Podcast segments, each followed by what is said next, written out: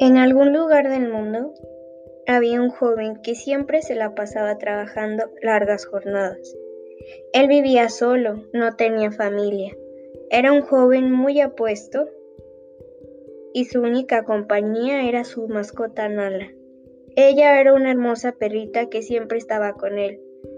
Un día, sus amigos le preguntaron por qué no comenzaba por tener la iniciativa de buscar una pareja sentimental.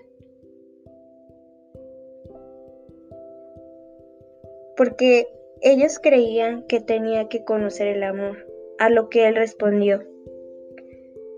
Para conocer y sentir el amor no tengo que tener pareja.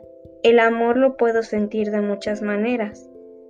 Yo siento el amor cuando Nala me recibe saltando de alegría porque regresé del trabajo, cuando tomo una caminata cerca del mar, cuando canto mis canciones favoritas, cuando pruebo mis comidas favoritas, cuando veo mis series favoritas, cuando veo un lindo atardecer, eso me llena de placer y de amor.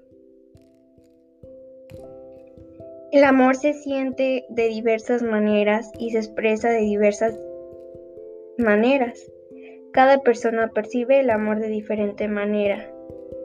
Así que si no mantienes una relación sentimental con una persona no significa que no conozcas el amor. El amor principal que debemos tener es el amor propio porque si no nos amamos nosotros mismos, no podemos amar a alguien más. Hay que aprender a vivir con amor y libertad sin exceder de esa libertad para cada uno tener un crecimiento personal.